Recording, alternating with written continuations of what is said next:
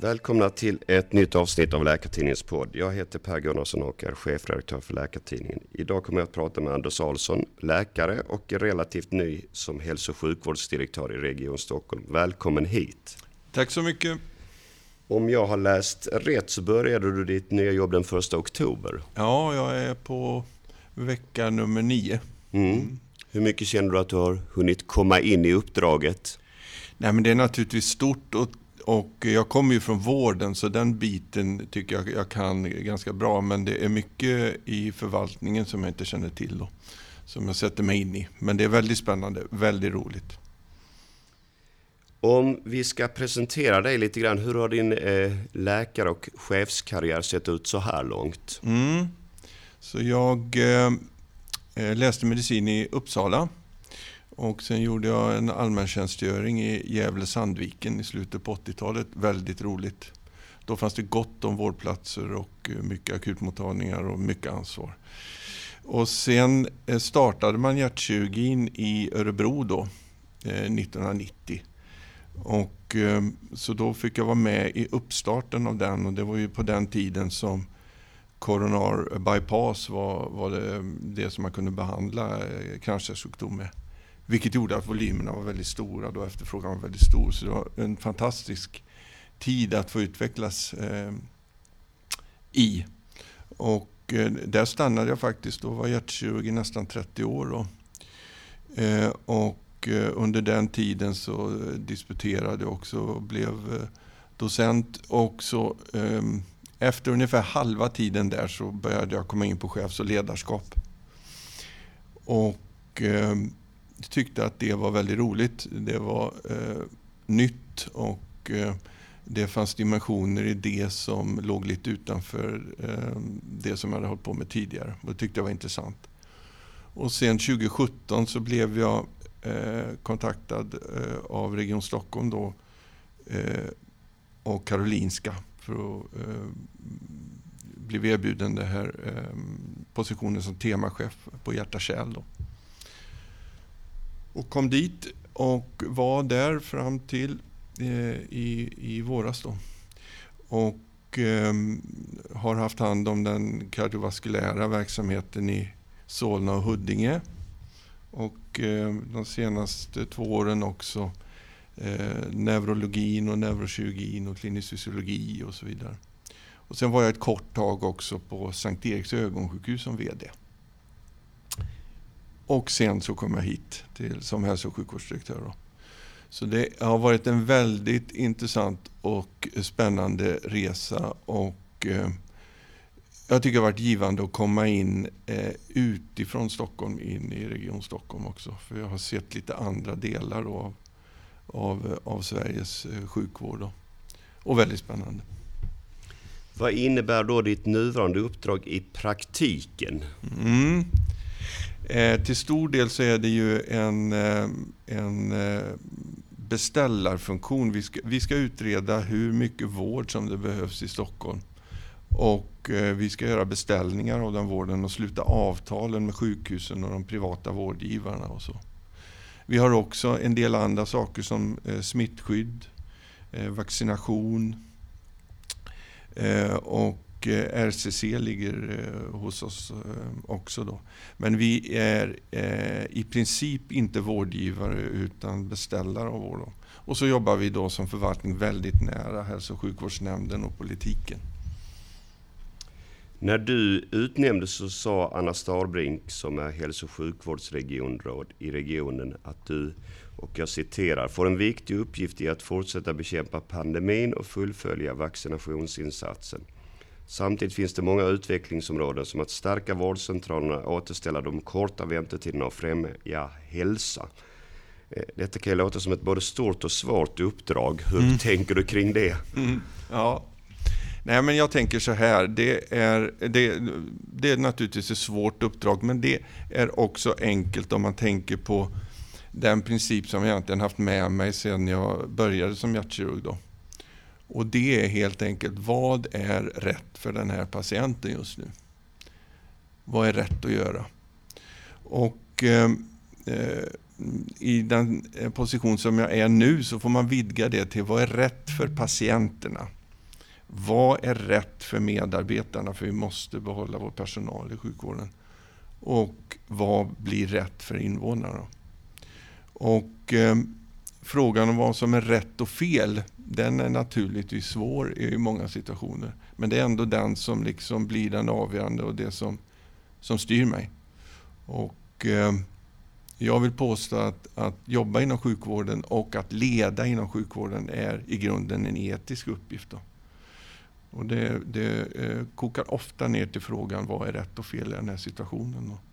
Så på så sätt så är den, tycker jag, det, det går att använda den principen. Och, och, och, på så sätt så är uppgiften då lätt inom citationstecken. Men, men den är komplicerad. Och det som vi jobbar nu är naturligtvis att, att eh, ta hand om pandemin så att vi kan eh, stabilisera sjukvården och ge de patienter som väntat på operationer och behandlingar vård i tid. Då. Det är ju det som är hela målsättningen för, för vår verksamhet just nu. Då. Så på det sättet kan man säga att pandemin är en form av överordnad uppgift? Ja, det, det är en överordnad uppgift på det sättet att den, den Um, hur, hur stora, uh, storleken av effekterna av pandemin kommer påverka vår förmåga. Då. Och um, den, den, den har också lett till, eh, alltså omställningen har ju varit helt kolossal. Det är ju ingenting som, som liknar den som jag har varit med om under 30 år i sjukvården. Att gå från några veckor på eh, och eh, sexdubbla en intensivvårdskapacitet, det är, ju, det, är ju, det är ju omöjligt kan man säga i en vanlig verksamhet. Men här skedde det på väldigt kort tid. Därför att frågan om varför var så tydlig då för alla. Varför ska vi göra det här? Då?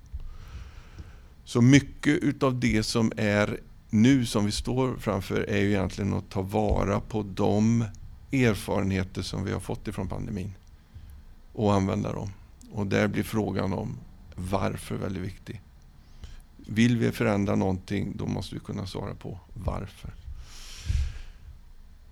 En annan effekt av pandemin är att eh, den, våra fantastiska medarbetare som har gjort alla de här omställningarna är ju efter snart två år eh, på många ställen uttröttade av, av eh, den belastning som har varit. Samtidigt som vi ska ta hand om patienter som kommer. Då. Så, så det ser jag egentligen som den främsta utmaningen just nu. Att säkra arbetsmiljöer så att våra medarbetare, framförallt i 24-7-verksamheten, vill jobba där. Um, hur tycker du annars att tillståndet inom vården i Region Stockholm är idag? Um... Jo, men um, vi har en, en, en fantastisk sjukvård med, med eh, eh, enorm kvalitet och, och fantastiska medarbetare som har burit det här. Då. Eh, så på så sätt så är den bra. Eh, men det som är då utmaningen för oss är just det att eh, vi har samtidigt varit med om en eh, belastning som, som inte liknar något annat vi har upplevt. Då. Och det gäller att kunna ingjuta mod och kraft och kunna säkra våra arbetsmiljöer så att man vill jobba kvar hos oss. Då. Ehm, och eh, det är därför som vaccinationen och, och ehm, kontrollen av pandemin blir så viktig för oss. Om vi tittar på primärvården så har ju både läkare och andra personalkategorier länge efterlyst mer resurser. Vad säger du om det? Mm. Um, att man efterfrågar resurser, um, det är i grunden bra. Det, det, det, innebär att man vill utveckla. Och, så. Eh, och ehm, jag tänker att eh, det som blir utmaningen eh, för oss, det blir ju att postpandemi nu då ställa om den här eh, vården och, och eh, öka uppdraget för närsjukvården enligt Anna Negårds utredning. Då. Och då blir frågan väldigt mycket hur man ska göra det. Då. För samtidigt har ju pandemin visat att det är viktigt med sjukhusen. Vi behöver ha sjukhuskapaciteten kvar. Mm. Och ibland så står, ställer man de här emot varandra. Då. Ska resurserna gå till primärvården eller ska de gå till sjukhusen? Och jag tror att vi måste komma bort ifrån det synsättet för här gäller det att sy ihop.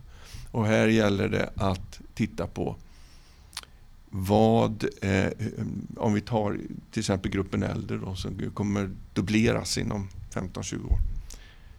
Hur vill man bli eh, vårdad? I vilken miljö vill man bli vårdad? När man har flera sjukdomar samtidigt. Är det en hemmiljö? Är det med hjälp av närsjukvården? Eller vill man åka in till specialistkliniker och så vidare? Det är den frågan som kommer att avgöra hur vi ställer om det här. Då. Och jag tror att, att eh, det blir ett giftermål här som vi måste liksom sy ihop för att få det här att fungera. Mm. För samma kritik finns ju också inom sjukhusen om man pekar på brist på vårdpersonal och på vårdplatser. Mm. Och det är ju eh, den frågan som jag kommer, eh, tillba så, kommer tillbaka till då. Det vill säga vi har inte brist på fysiska vårdplatser. Men, men vi behöver behålla vår kompetens. Det är det som är avgörande. Då. Så du delar inte den kritik som kommer fram ibland att det är för få vårdplatser? Jo, men vi har för få vårdplatser. Vi har för få bemannade vårdplatser. Det mm. har vi. Vi behöver, vi behöver behålla vår personal. Just det. Så egentligen är det kanske då det motsatta jämfört med vad jag sa, att det behöver bli fler vårdplatser? Förlåt, vad sa du? Det kan vara så att det behöver bli fler vårdplatser? Ja, eh, vi har en brist på, på fysiska, eller vi har en brist på bemannade vårdplatser i Stockholm. Ja, det har vi. Mm. Nu, har, nu, ska man ju säga att utvecklingen har varit bra. Vi har kunnat öppna vårdplatser hela tiden då, eh, de senaste åren. Och, eh, ehm, så jag, jag, jag, jag, tycker att det går åt rätt håll det här. Då. Men vi behöver behålla vår 24-7 personal i vården. Mm. Det finns en organisation som eh, kallas för Stockholms sjukvårdsupprop som är kritisk till besparingar inom vården. De menar att det kan leda till 25 onödiga dödsfall per år på grund av överbelastade akutmottagningar. Det är ju en allvarlig kritik mot regionen. Mm. Men man kan säga som så här att ehm, eh, hela eh, alltså den viktigaste uppgiften som, eh, som jag ser att vi har och den, och den som är den eh, primära för oss, det är att behålla vår personal. Och behåller vi vår personal och får personal att stanna, då kommer vi ha fler vårdplatser. Då kommer vi kunna ha smidigare vårdkedjor och vi kommer ha kortare tider på akutmottagningarna. Så det är egentligen svaret på det här skulle jag säga. En aktuell fråga i anknytning till precis det du säger, det är ju situationen med barnmorskorna där ni har lagt mm. fram flera åtgärdsförslag. Mm. Eh, bland annat det här med en barnmorska per eh, individ som, kommer in. Ehm, där undrar man ju, känns det som att diskussionen går framåt här mellan er och de som är kritiska? Tänk bland annat på den här gruppen barnmorskor som har sagt upp sig. Mm på Danderyds sjukhus. Mm. Jo, men eh, jag har träffat eh, eh, barnmorskor på Danderyd och på Södersjukhuset och det är ganska tydligt att eh, eh, dels så har förlossningsvården påverkats av eh, Eh, nya riktlinjer med eh, att man eh, inducerar förlossningar i mycket högre ut, utsträckning än man gjorde tidigare. Vid preeklampsi och vid vid överburenhet då, som leder till eh, förlängda vårdtider och så vidare, som inte har varit förut. Då. Det är också trycket på förlossningarna har ökat med, med att man, de blivande mammorna är, är är eh, oftare eh, ställer frågor kring sin graviditet och vad som händer och sker och så vidare. Och eh, servicegraden har ökat på det här sättet. Då. Och eh, i parallellt med detta så, så har vi under och i samband med pandemin eh, haft, haft en, en, en, tung belastning. Vi har ju faktiskt haft ökade födslar nu då, kanske en pandemieffekt eh, faktiskt.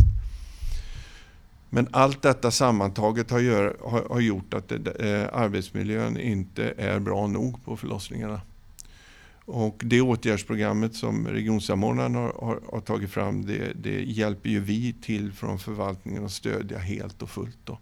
Och tillsammans med de resurserna som, som kommer så, så, så ska vi klara detta. Det finns inget alternativ. Vi måste klara vår förlossningsvård. Och, eh, barnmorskorna och läkarna och undersköterskorna i teamen är helt avgörande för att vi ska eh, klara det. Mm. Så du tror att ni kan få behålla även en del av dem som har sagt upp sig? Ja, det hoppas jag. Det, det, det, det, hoppas jag verkligen. Vi gör allt vi kan för att, det ska, för att det ska bli attraktivt att stanna kvar. En grupp eh, som känner sig eh, mindre väl behandlade från regionen just nu, det är läkare som går på taxan. Mm. Eh, som jag har haft och har flera kritiska synpunkter, allt från eh, det rör liksom ekonomin kring den medicinska servicen till det här med att hur man ska granska journaler. Eh, har du några reflektioner kring situationen där? Och jag tänker ju mest på det här att man känner sig inte så bra bemött från regionens sida. Mm. Nej, jag tänker att eh, jag vill eh, dementera att regionen har någon avsikt att utrota taxiläkare. Då. Eh, det finns, jag har inte fått något sådant uppdrag och det finns ingen sån programförklaring heller. Däremot så har eh, jag eh, och förvaltningen ett övergripande uppdrag att följa upp eh, alla avtal med alla vårdgivare vi har. Och, och eh, och vi får ibland göra kontroller eh, och det gäller både våra egna vårdgivare och eh, de olika privata eh, vårdgivare och även taxiläkare. Men det är helt enkelt vår uppgift att göra det här. Men vi är inte ute efter att, att attackera just taxiläkarna. Det finns ingen sån agenda. Nej. Du ser inget där som ni kunde gjort annorlunda just för att, att behålla ett bra förtroende mellan er och, och taxiläkarna? Det finns säkert något, men jag känner till eh, handlingen är lite för dålig för att kunna svara på det. Men, men eh, eh, människor emellan och hur man, man bemöts, det finns säkert förbättringspotential eh, där. Det, det utgår jag ifrån. Men jag känner till ärendena för dåligt. Du, mycket ska väl ditt jobb som vi pratar om nu, att åstadkomma förändringar framåt i tiden. Men det borde väl bli många akuta frågor i vardagen som måste åtgärdas även för mm. dig? Ja, så är det ju. Det, det, det och, och eh, eh, svårigheten i, det ska jag säga, både i den här positionen och när jag har varit chef förut och så vidare, det är ju att balansera de akuta eh, problemen och frågeställningarna med det som måste göras strategiskt och komma vidare i förändringsarbete och så här. För min övergripande bild av sjukvården den är att eh, jag skulle säga att frånsett IT-sektorn så finns det ingen eh, sektor i samhället som utvecklas så fantastiskt snabbt som sjukvården. Och det är både sjukvårdens styrka och börda. Då. För i takt med att vi utvecklas så ökar också kraven på oss hela tiden. Så om, om, om, om vi tänker tillbaks på när pandemin började. Då hade vi en dödlig sjukdom som vi visste inte hur den slog. Eh, vi visste bara att eh, man blev svårt eh, sjuk i lunginflammation och många dog. Yngre personer, det visste vi. Vi hade ingen behandling. Eh, vi hade knappt eh, genotypat viruset. Eh, vi hade absolut inget vaccin. Och då sa ju då våra vaccinexperter och virologer att det här kommer ta flera år att ta fram ett vaccin. Och vi minns alla hur, despera, hur desperat det läget var, en, en sjukdom utan behandling och utan vaccin. Då. Nu Eh, snart två år senare då, så står vi ju med eh, flera olika effektiva vaccin. Då. Eh, då är förväntan, varför måste jag vänta? Eller jag kan inte boka, eller jag måste stå i kö i två timmar. Vi har redan blixtsnabbt satt oss in i den nya situationen att det finns vaccin. Och, och mitt krav är att få det. Och så fungerar det med sjukvården hela tiden. Så för tio år sedan hade vi ingen metod att behandla stroke. Eh, mer än blodförtunnande medicin. Och sen så hittar vi på katetrar så man kan gå upp i hjärnan och dra ut eh, propparna. Då ska ju alla som får stroke ha den tillgängligheten. Då måste vi fixa det omedelbart. Och då är det ju ett krav att få det. Så balansen mellan förväntan och behov då, eh, det blir sjukvårdens både det är både framgången och det är eh, eh, bördan för sjukvården skulle jag säga. Och jag tror det är väldigt viktigt att, man, att, att sjukvårdens personal eh, och, och, och att man förstår att det egentligen är det en stor framgångssaga bakom hela sjukvården. För man kan få en annan bild då. Så vi dignar under framgångarna kan man säga. Mm. Du, en annan fråga, när man är chef på hög nivå som du är nu och egentligen som du varit tidigare på Karolinska och i Örebro. Hur mycket hinner du med att prata med de så kallade vanliga medarbetarna ute på golvet? Jo, men jag försöker göra det så mycket jag någonsin kan då. Och eh, jag ska säga att det, det är... Eh, flera gånger så är det i de samtalen som jag har fått till mig hemligheter som, som har guidat mig sen. Jag minns ett samtal för många år sedan med en sjuksköterska som kom till den avdelningen som jag rondade då. Och hon berättade att hon hade varit runt på olika avdelningar och så kom till vår avdelning då. Och jag hälsade henne välkommen och frågade om hon trivdes och sådär. Då sa hon så här att eh, det är första gången som jag kommer till eh, en arbetsplats där jag vet vad jag ska göra på morgonen. Jag kan göra det och när jag åker hem från arbetet så vet jag att jag har gjort det. Det ger mig en sån tillfredsställelse. Jag känner att jag kan jobba här hur länge som helst. Då. Och för mig var det liksom, aha, det är så här det funkar. Eh, och det är det som egentligen är ett index på arbetsmiljö. För de flesta av våra medarbetare de är ju inte intresserade av hur vi organiserar eller, eller, eller chefer och ledarskap eller något. De vill, bara, de vill bara ha ordning och reda och komma till ett jobb och, och utföra sina arbetsuppgifter. Alla, eh, eh, Eh, alla inom sjukvården i princip eh, har ju liksom närmat sig sjukvården av en vilja att hjälpa till. Då. Så det, det, finns eh, hos alla ett gott syfte. då. Och kan vi då erbjuda den typen av arbetsmiljö, att du kommer på morgonen, du vet vad du ska göra, du gör det och du åker hem och du vet att du har gjort det. Ja, då är vi hemma. Men kan vi inte det, om det är för rörigt eller för eh, komplext, eller vi lägger för mycket olika uppgifter eh, samtidigt på, på våra medarbetare, då, då riskerar vi det här. Och här ligger svårigheten då, för vi måste samtidigt utvecklas och förändras då. För att sjukvården, metoderna utvecklas hela tiden. Och vi måste hänga med i det. Så att vi måste behålla en stabil arbetsmiljö under kontinuerlig förändring. Då. Det är den stora utmaningen. Då. För, så, så, att de samtalen som jag har haft med eh, det som du kallar vanliga medarbetare eller, eller när man är ute i, i, i vården eller i förvaltningen och sådär. De har ofta gett mig nycklar till, till lösningar som jag sen kan använda. Ska säga. Du, en fråga eh, som jag vill ställa till dig som läkare. När jobbade du senast kliniskt någonting? Det var faktiskt eh, för ungefär ett år sedan under pandemin. Då, som mm. Du fick helt enkelt rycka in då ja? Jag eh, var inne på akuten i Huddinge och eh, bidrog med det jag kunde bidra med. Då, så ska jag nog formulera det. Efter att ha varit eh, thoraxkirurg i 30 år så, eh, så är det liksom jag har en begränsad användbarhet men den, den, den, den eh, använder man sig av. Jag läste ju att du fyller 60 nästa år, så detta kan vara ditt sista stora uppdrag. Vad tänker du vänta när du är klar med detta då? Det lät otäckt, ja.